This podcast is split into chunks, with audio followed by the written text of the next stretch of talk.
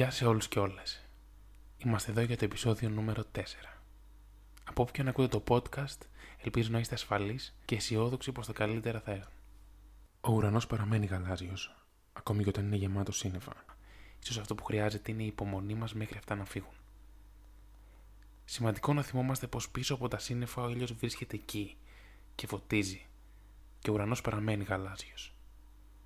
Σήμερα όμως δεν θα είμαι μόνος, αλλά έχω τη χαρά να έχω παρέα μου την Γιούλη, η οποία είναι γενικότερα μια πηγή αισιοδοξίας ε, που θα θέλαμε όλοι να είχαμε δίπλα μας. Απολαύστε υπεύθυνα.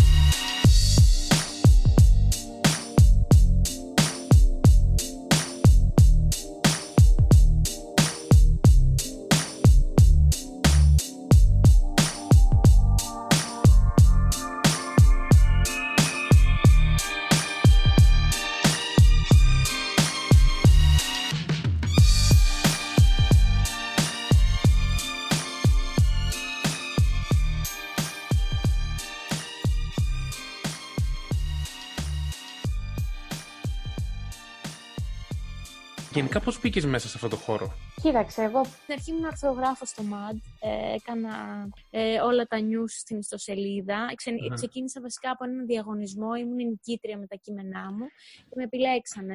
Ε, το έκανα αυτό για τρία χρόνια. Και παράλληλα ήμουν εθελόντρια σε όλα τα MAD Awards από το 2016 και μετά. Ήμουν στα backstage, στην ουσία προετοίμαζα τα καμαρίνια, ήμουν με τους καλλιτέχνες, τους πήγαινα στη σκηνή, τους έφερνα τη σκηνή, ε, του ήμουνα στις πρόβες τους, αυτά, μέχρι που μετά μου έκανε πρόταση Panic και ήμουνα μετά στην ομάδα της Panic που είχα 17 καλλιτέχνες μόνοι μου. Πάντα ήμουν φαν της μουσικής. Όλοι με, όλα τα παιδιά βλέπανε κινούμενα σχέδια, εγώ βλέπα MAD. Πάντα. Από 6 χρονών. Δηλαδή δεν ε, είχε Powerpuff Girls οτιδήποτε και... για εσένα, στρουμφάκια, Yu-Gi-Oh! και τέτοια. Ήτανε και αυτά, ρε παιδί μου, ναι. αλλά εμένα το παν ήταν να βάλω μάτι να δω βίντεο κλιπ. Να δω βίντεο κλιπ, τίποτα άλλο δεν ήθελα. Ενδιαφέρον. Οπότε σκέφτηκες πώς θα ήταν να ήσουν εκεί, γιατί όχι; Όχι, βασικά πάντα σκεφτόμουν να πάμε απλά σε μια δουλειά και γυριζουμε ε, και τρώμε και ξυπνάμε και πηγαίνουμε σε μια δουλειά. Και σκεφτόμουν πάντα, καλά, αυτός ο κόσμος παίζει να είναι πολύ wow, τελείως άλλη καθημερινότητα. Κάπως έτσι. Οπότε ήθελες να πλησιάσεις λίγο πιο κοντά στο όνειρο δεν ήταν ακριβώς όμως ότι έλεγα είναι το όνειρό μου. Ήταν απλά το ότι επειδή ήταν η παρέα μου η μουσική, έλεγα. Κατάλαβες, το θεωρούσα ναι. πάρα πολύ άπιαστο όνειρο, οπότε πείσμωσα για να το κάνω. Το κατάφερες αυτό που ήθελες. Ναι, εντάξει. Και... Ναι, σίγουρα. Κοίταξε, δεν το ναι. μετανιώνω με τίποτα αυτό που έχει συμβεί, αλλά εντάξει, υπάρχουν και πολλά πράγματα πίσω από αυτό. Δηλαδή, η δουλειά που έχω δώσει για να πετύχω αυτό, οι ώρες εθελοντικής εργασίας που έχω κάνει για να συμβεί αυτό στη ζωή μου, Εντάξει, ήταν πολύ σκληρή δουλειά και θυσία. Πριν ξεκινήσεις, βλέποντας δηλαδή αντί για παιδικά το MAD, mm. ε, είχες αυτό το όνειρο, δηλαδή να δοκιμάσεις κάτι διαφορετικό. Μια διαφορετική ναι. ζωή. Από τη ναι. στιγμή που μπήκες τελικά και γνώριζε τα πράγματα, ήρθε απομυθοποίηση ή ήταν καλύτερα, ήταν ε. χειρότερα, τι ακριβώς. Άλλαξε κάτι; Αρχικά, όχι, δεν υπήρξε απομυθοποίηση. Υπήρξε το ότι, α, ότι εγώ βλέπω τρία λεπτά βίντεο κλιπ και διασκεδάζω. Απλά κατάλαβα πόσο γιωμένοι είναι οι άνθρωποι πίσω από αυτό. Και λέει εντάξει, wow. Κατάλαβα πόσο ρεαλιστικό είναι αυτό για αυτούς, πόσο σκληρή δουλειά είναι. Και εμείς καθόμαστε στον καναπέ και απλά το βλέπουμε έτοιμο και είμαστε σε μια φάση. Καλά, τι κάνουμε, ωραία αυτή τώρα, εντάξει, βαρέθηκα. Ενώ ο άλλος έχει δώσει τη ζωή του, έχει δώσει ζωή. Δεν είναι ναι. κάτι απλό. Είναι, είναι ξέρεις, νομίζω είναι η τάση που έχουμε γενικότερα να αμφισβητούμε πράγματα, να τα γιώνουμε αν θέλεις, χωρίς να έχουμε πάρει όλες τις πληροφορίες που χρειάζεται για να κρίνουμε κάτι. Διότι Ναι. φαντάζομαι ότι, για παράδειγμα, εγώ που δεν ε, παρακολουθούσα ε, τα ΜΑΤ, Μμ. ε, πώς θα μπορούσα να έχω μία άποψη για το τι γίνεται πίσω από τις κάμερες ή τι γίνεται ε, την ώρα που γίνεται το show και να κρίνω άσχημα αρνητικά. Δηλαδή, εντάξει, ίσως μόνο θα μπορούσα να πω για το θέαμα που μπορεί να μην ε, είναι κάτι που αρέσει εμένα. Αλλά το να Ναι. κρίνεις αρνητικά χωρίς να γνωρίζεις την όλη δουλειά που γίνεται, όπως ε, είπες και εσύ, νομίζω δεν βοηθάει καθόλου. Ναι. Ας πούμε, οι τραγουδίστριες που είναι από τα 90s και πλέον έχουν μια αλφα αξία, οκ, άσχετα με το τι ακούει ο καθένας. Δε- Δεν μπορείς να φανταστείς πόσο επαγγελματίες, πόσο σοβαροί, υγειωμένοι, ούτε χαχαχά, ούτε, χα- ούτε να σε Μμμ. μειώσουν, ούτε Μμμ. να σου υποδείξουν πράγμα. Δηλαδή, έχουν και μια παιδεία οι παλιότεροι τραγουδιστές σε σχέση με τους πιο νέους. Υπάρχει διαφορά στους ανερχόμενους με αυτούς που είναι ήδη εδρεωμένοι; Φαίνεται αυτή η εμπειρία Ναι, καμία δηλαδή. σχέση. Ναι. Καμία σχέση. Και στην παιδεία τους, στον τρόπο συμπεριφοράς, ο... γενικά στους τρόπους τους έχουν τεράστια διαφορά. Και στο πάθος τους, έτσι. Οι περισσότεροι που θέλουν να μπουν τώρα στη μουσική ε, σκέφτονται Είναι θέμα κινήτρου, πιστεύεις; όχι, Θέμα είναι θέμα ανατροπίας, εποχής. Είναι θέμα εποχής. εποχής. Ότι πλέον με τα social media οι περισσότεροι νέοι, οι μικρότεροι από εμένα κυρίως, σκέφτονται πώς θα γίνω διάσημος για να έχω άνετη ζωή. Ενώ Ναι. παλιά ήταν ε, η σκληρή δουλειά μέσω για να φτάσεις στο όνειρο, να τραγουδάς και να ζεις τη ζωή σου με τραγούδι. Ήταν τελείως διαφορετικό, θεωρώ. Ε, αν και δεν είμαι του ελληνικού ρεπερτορίου, ε, Ναι. βέβαια, εντάξει, ακούω τι γίνεται γύρω μου, Ούτε εννοείται. εγώ, αλλά Ναι. ναι. Αλλά Ναι. θεωρώ ότι πρώτον, ότι η διαφορά ποιότητας τραγουδιών Ναι. φαίνεται από αυτούς που είναι εδρεωμένοι χρόνια σε αυτό το χώρο και από τις συνεργασίες τους και ο, ο τύπος των τραγουδιών τους και γι' αυτό ίσως αρκετοί από αυτούς που έχεις ε, ε, πει έχουν εδραιωθεί εδώ και χρόνια. Ε, είναι διαχρονικοί Προφανώς.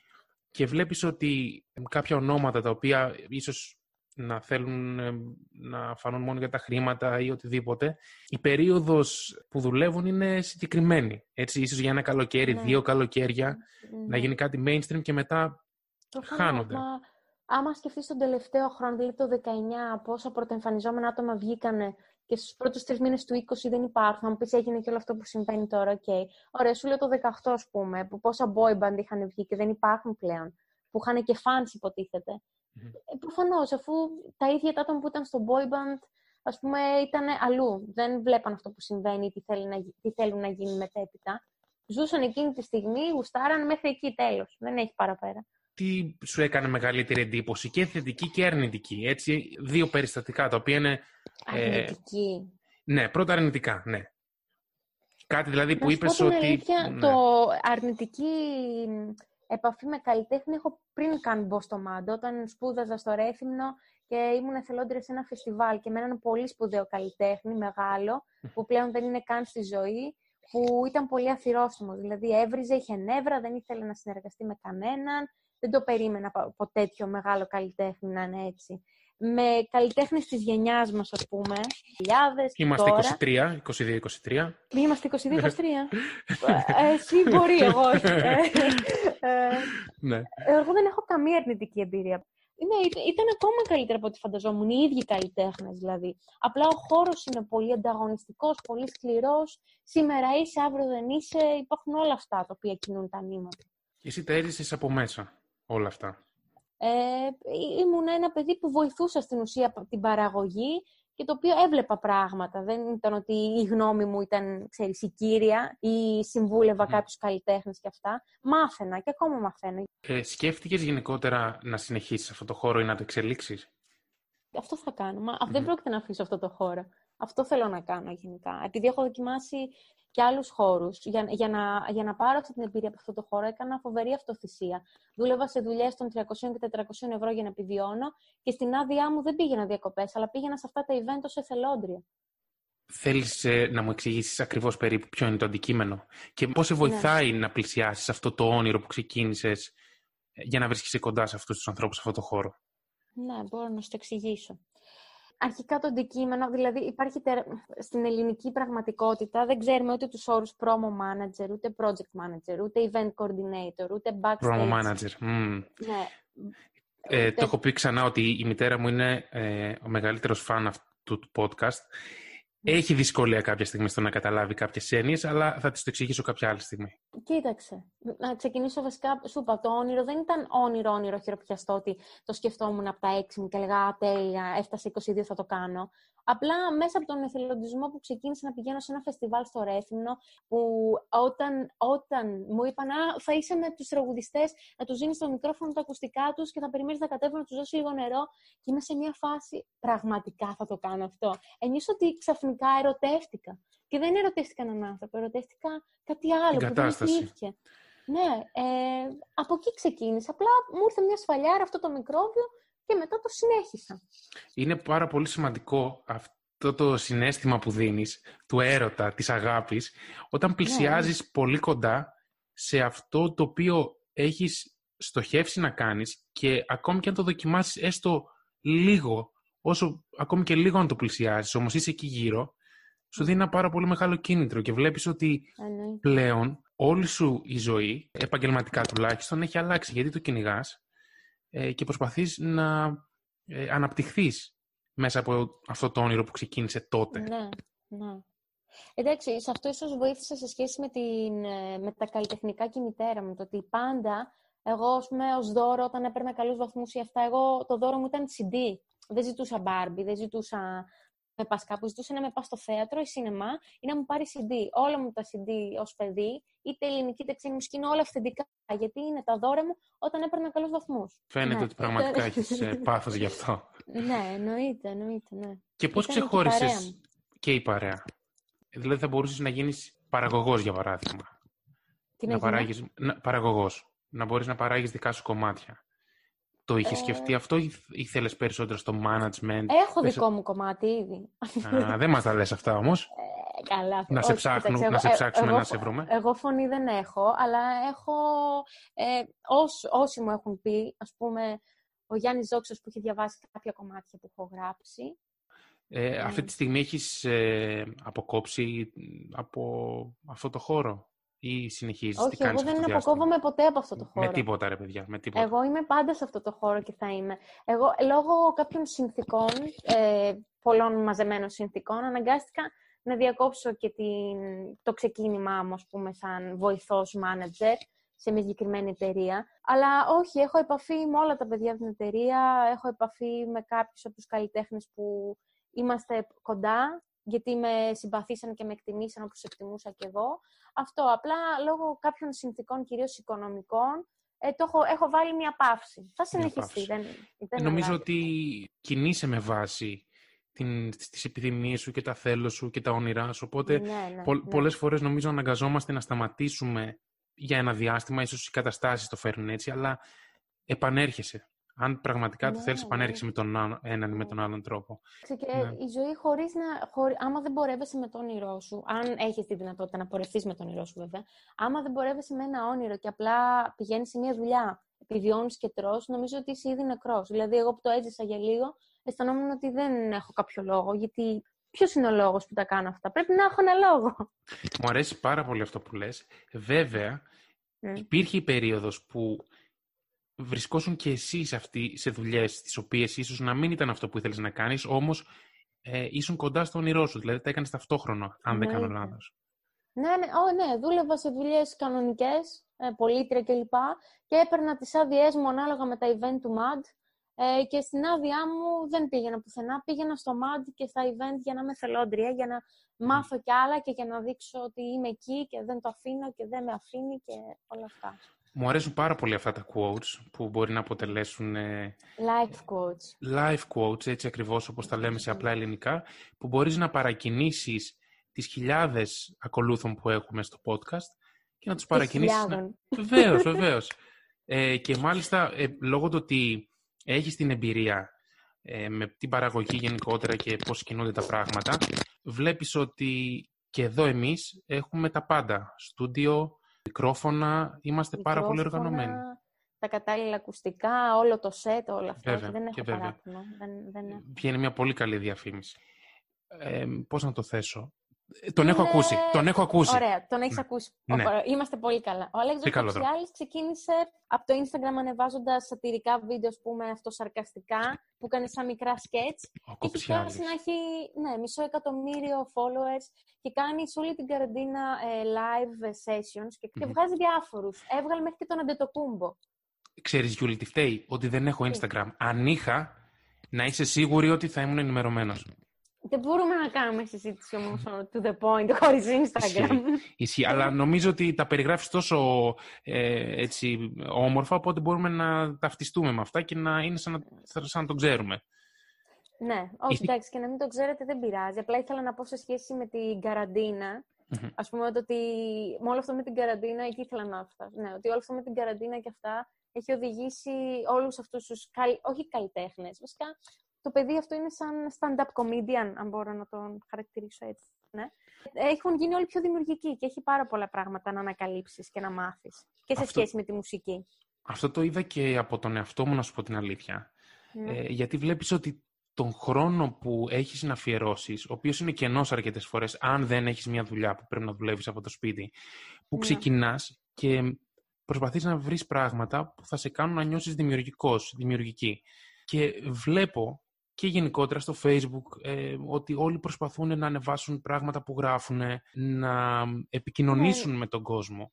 Και μάλιστα έχω προσέξει ότι πλέον δεν υπάρχει, πώς να το πω, δεν τραβιούνται δηλαδή πίσω να μην εκθέσουν τους εαυτούς τους. Τσαλακωθήκαν όλοι πλέον. Ναι, υπάρχει, έτσι ακριβώς, υπάρχει αυτή η ανάγκη να πεις αυτά τα πράγματα που θέλεις, γιατί είναι ένας τρόπος να παρακινήσεις και άλλους να επικοινωνήσουν μαζί σου, να είναι διαδραστικό όλο αυτό.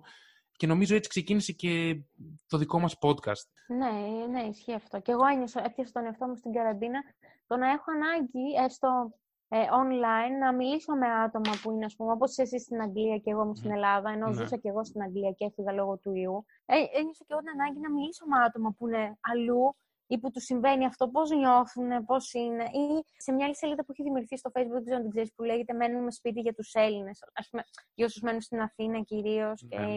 ξεκίνησαν την καραντίνα και όλα αυτά. Ε, και ανεβάζουν ο καθένας, ας πούμε, σήμερα έκανα αυτό με το κουτάβι μου, σήμερα έκανα αυτό. Και ναι. έπιασε τον εαυτό μου ότι θέλω να μιλήσω σε ανθρώπους που ήταν μεγαλύτεροι, που ήταν μόνοι τους, να δω αν είναι καλά, αν είναι. Δηλαδή, με πιάσαν πράγματα που δεν τα είχα ξανανιώσει να τα κάνω έστω μέσω του Facebook να μιλήσω με άγνωστους να δω αν είναι καλά. ναι, έτσι ακριβώς. Πώς όμως πιστεύεις ότι έφυγε αυτός ο ενδιασμός, Γιατί, για παράδειγμα, έβλεπες ότι πριν να συμβεί όλο αυτό, έτσι, όταν είμαστε σε κανονικούς ρυθμούς, θα σκεφτόσουν δύο και τρεις φορές να ανεβάσεις κάτι στα social media. Και τώρα βλέπεις ότι υπάρχει αυτή η ανάγκη να θέλεις να εκφράσεις τα συναισθήματά σου, πώς περνάς την ημέρα σου. Γιατί πιστεύεις ότι σταμάτησαν αυτοί οι ενδιασμοί που υπήρχαν; Γιατί πιστεύω ότι όλοι, όλοι μας και περισσότερα άλλα άτομα που τα οποία είχαν μια πιο άνετη ζωή, μια καθημερινότητα που είχαν πολλά κομμάτια της καθημερινότητας να απολαμβάνουν ή να εκτονώνονται ή να μην έρχονται σε επαφή με τον εαυτό τους ή να αποφεύγουν την πραγματικότητα, αναγκαστικά ήρθαν σε επαφή με την πραγματικότητα, με τον εαυτό τους που μπορεί να μην τον ξέραν για 30, 40, 50 χρόνια και αναγκαστικά έπρεπε να βρουν μια διέξοδο να εξωτερικεύσουν αυτό που είδαν με τα μάτια τους στην καραντίνα. Άρα αποφάσισαν να τσαλκωθούν. Γιατί αυτό το Instagram που βιώναμε, ας πούμε, εγώ προσωπικά πριν την καραντίνα, που ήταν όλοι σε μία Ιταλία, μία Ρώμη, μία Μύκονο, mm-hmm. και αναρωτιόμουν τελικά είμαι η μόνη που περνάει οικονομική κρίση. Έπρεπε κάποια στιγμή και να σταματήσει αυτή η ίδια η οποία συνέβαινε. Με τα brands, με όλες που αγοράζουν ρούχα, με, με όλα τα άτομα που πάνε διακοπές, που δεν έχει κανείς πρόβλημα και όλοι περνάνε τέλεια. Τώρα υπάρχουν άλλα πιο σημαντικά πράγματα από το flexing. Υπάρχει μια αστροφή στην ποιότητα, θα έλεγα, που ναι. ε, είδες ότι όταν τελικά απομονώσεις αυτή την κοινωνική πίεση που θα πρέπει να παρουσιάσεις σε όλους ότι περνάς ε, απίστευτα ωραία. Πώς να περάσεις τώρα, δηλαδή σε, από τουαλέτα, δωμάτιο, δωμάτιο, τουαλέτα, κουζίνα. Δεν μπορείς να βγεις έξω. Ναι. Βλέπεις ότι αυτή η δημιουργικότητα άρχισε και τους χτυπάει όλους.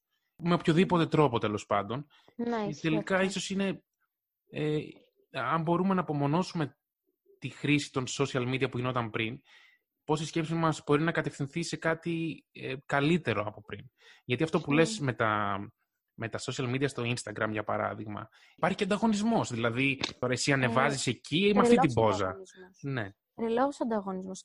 Αλλά οι γυναίκες μεταξύ μας, εγώ το βίωσα πάρα πολύ όσο ήμουν στην Αγγλία, Ενώ αν μιλήσω πιο συγκεκριμένα για εμάς που μένουμε στην Αγγλία, εγώ το βίωσα πάρα πολύ αυτό από κόριτσια στην ηλικία μου που ένιωθα ότι α, η μία παντρεύτηκε, η άλλη έχει τόσα λεφτά, η άλλη κάνει αυτό, η άλλη αυτό.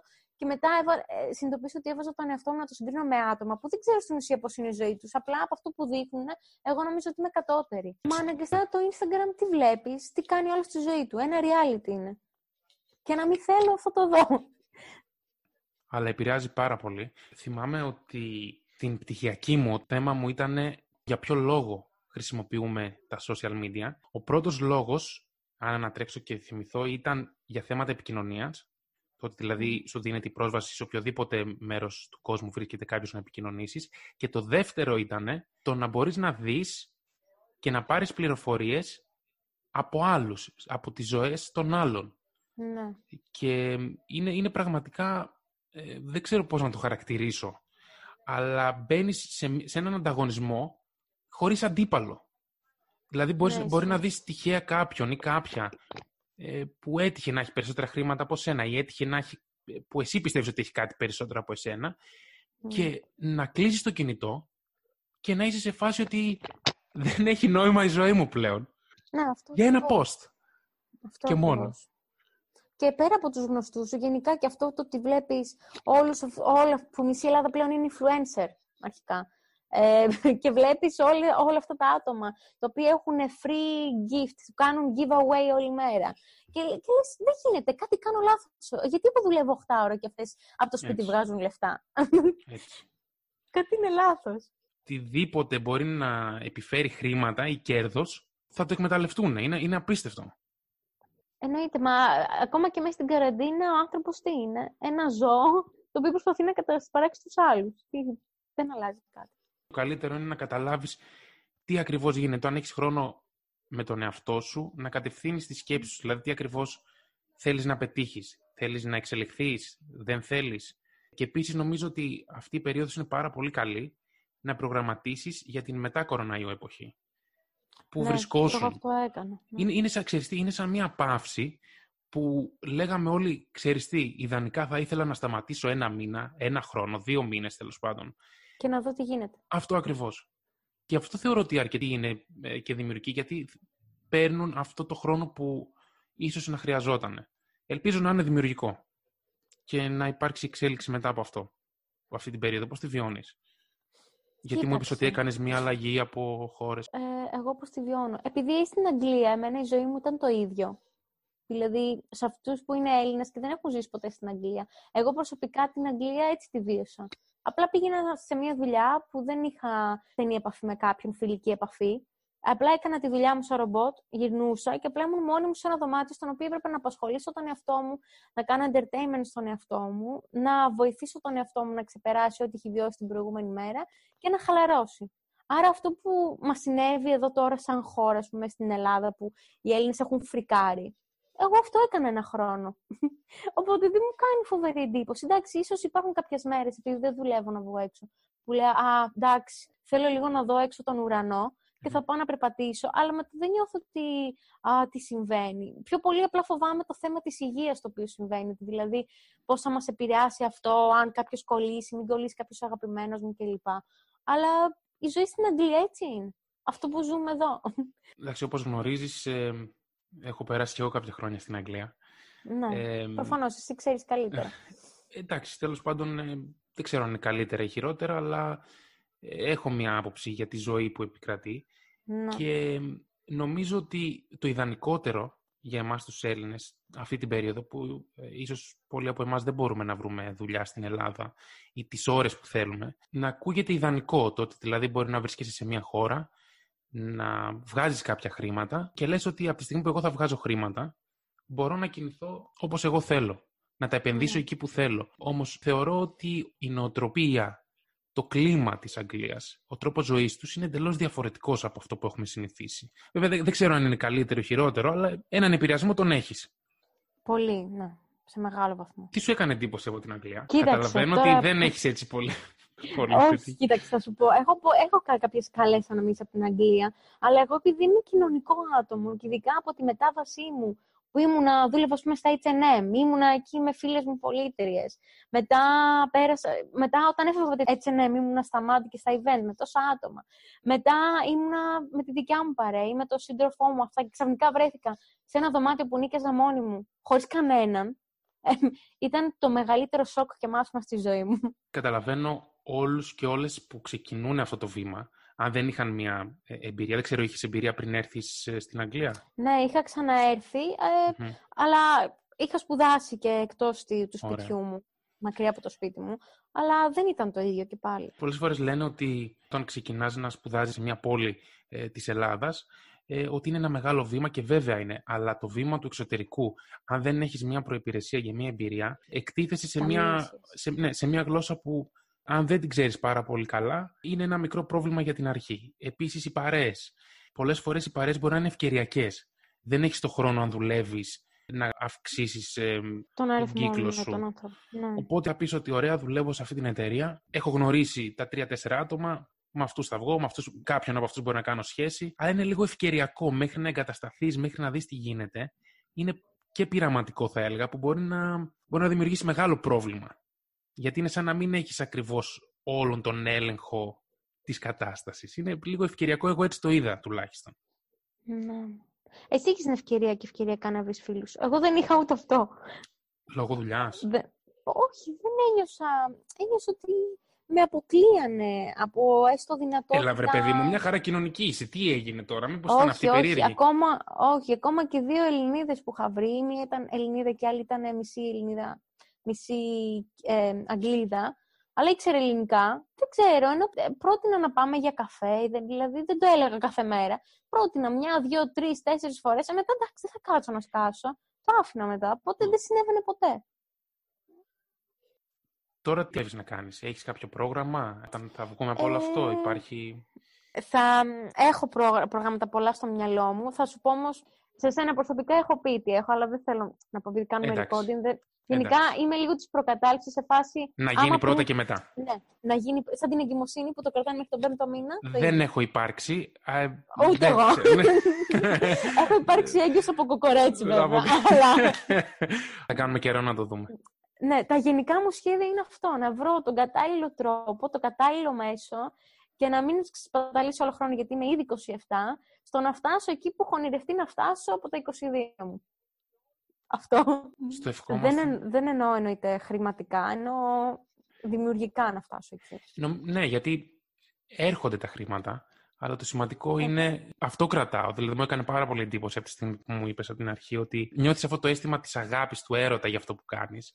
Ε, ναι. Και τα λεφτά θα έρθουν από τη στιγμή που είσαι στο χώρο που θέλεις, δουλεύεις γι' αυτό και είναι σαν ένα αποτέλεσμα το οποίο μπορείς να το ευχαριστηθείς στη στιγμή που είναι να έρθει. Αλλά θέλει μια προετοιμασία. Να ισχύει.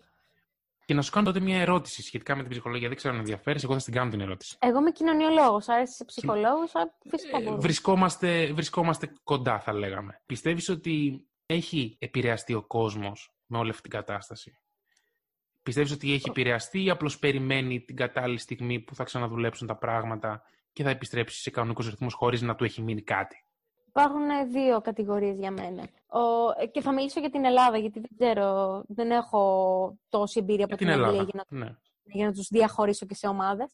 Αλλά από την Ελλάδα υπάρχει ο Έλληνας, ο οποίος απλά είναι με το ρολόι στο χέρι, πότε θα πει ότι η θα βγείτε και απλά θα βγει και θα συνεχίσει από εκεί που σταματησε Και υπάρχει και άλλος Έλληνας, ο οποίος ε, ταρακουνήθηκε, φοβήθηκε, αισθάνθηκε ότι τα έχει όλα πολύ δεδομένα και γκρίνιαζε και θα προσπαθήσει να βελτιώσει τη ζωή του μόλις τελειώσει όλο αυτό. Αυτό θεωρώ. Αλλά σίγουρα ψυχολογικά πιστεύω και οι δύο κατηγορίες είναι knockout. Knockout ψυχολογικά από όλο αυτό. Το πιστεύω αυτό. Η δική μου άποψη είναι ότι λόγω του ότι υπάρχει πάρα πολύς χρόνος να σκεφτείς και να περιοριστείς, διότι δεν είναι συχνό φαινόμενο να μπορεί κάποιος να σου περιορίσει την ελευθερία. Κακά τα ψέματα. Οπότε υπάρχει πάρα πολύς χρόνος για να σκεφτείς. Και εκεί ίσως είναι το ζήτημα, το πώς μπορεί να σκεφτεί ο καθένας. Ενώ τους τρόπους, τις τεχνικές που θα κατευθύνει τη σκέψη του. Και γι' αυτό τονίζω αρκετά το να είσαι παραγωγικός. Γιατί το ένα μπορεί να φέρει το άλλο. Είναι ο τρόπος που σκέφτεσαι τα πράγματα. Όταν είχε πρωτοσυμβεί αυτό με, το, με τον εγκλισμό και την καραντίνα, ένιωσα πραγματικά ότι περιορίζομαι, ότι μου παίρνουν τα πάντα. Ειδικά την πρώτη εβδομάδα ένιωθα ότι τελείωσε, αυτό ήτανε. Τελείωσε η ζωή μου. Αλλά βλέπεις ότι, και αυτό είναι το καλό με τους ανθρώπους, ότι ξεκινάς και προσαρμόζεσαι γρήγορα σε μια κατάσταση. Ξεκινάς και σκέφτεσαι λύσεις, ξεκινάς και δημιουργείς. Οπότε θεωρώ ότι αυτοί που θέλουν πραγματικά να σκεφτούν και να δουν την κατάσταση όπως πρέπει να τη δουν θα υποφεληθούν μετά από αυτό. Έτσι θέλω να ναι. πιστεύω. Ίσως είναι και η πιο αισιόδοξη πλευρά μου. Βέβαια δεν μου αρέσουν οι ταμπέλες, αλλά ας πούμε ότι είναι αυτοί που θα συνεχίσουν τη ζωή τους κανονικά, χωρίς να έγινε τίποτα, αλλά και οι άλλοι θα βγάλουν κάτι θετικό από όλο αυτό. Έτσι θέλω να πιστεύω. Σίγουρα. Και εγώ αυτό θέλω να πιστεύω. Και ότι σίγουρα το ότι πλέον μετά από όλο αυτό θα νοιάζεται και πιο πολύ ο ένας για τον άλλον. Υπάρχει αυτή η ανάγκη για επικοινωνία, όπως κάνουμε αυτή τη στιγμή εμείς, και πόσο σημαντικός είναι τελικά ο περίγυρός σου. Να έχεις ανθρώπους ναι. δίπλα σου που μπορείς να επικοινωνείς, να μοιράζεσαι κάτι και ίσως το είχαμε ξεχάσει λίγο. Έβλεπες κανέναν να μιλάει. Εγώ έβλεπα ότι ο καθένας ήταν απλά στην οθόνη του και αυτό μέχρι εκεί. Να βγάλουν team photos στο Instagram ε, οι οικογένειες δεν ήξεραν ένας τον άλλον, μπαίναν, βγαίναν σε ένα σπίτι και απλά Ε, αυτό. Πιστεύω ότι πραγματικά ο κοροναϊός μας τράνταξε, μας έδειξε ότι δηλαδή πρέπει να επικοινωνήσεις για να μπορείς να επιβιώσεις. Δεν μπορείς να συνεχίσεις να ζεις έτσι, σαν ένα άδειο κουτί. Γιατί άδεια κουτιά ήμασταν όλοι πριν από αυτό, θεωρώ.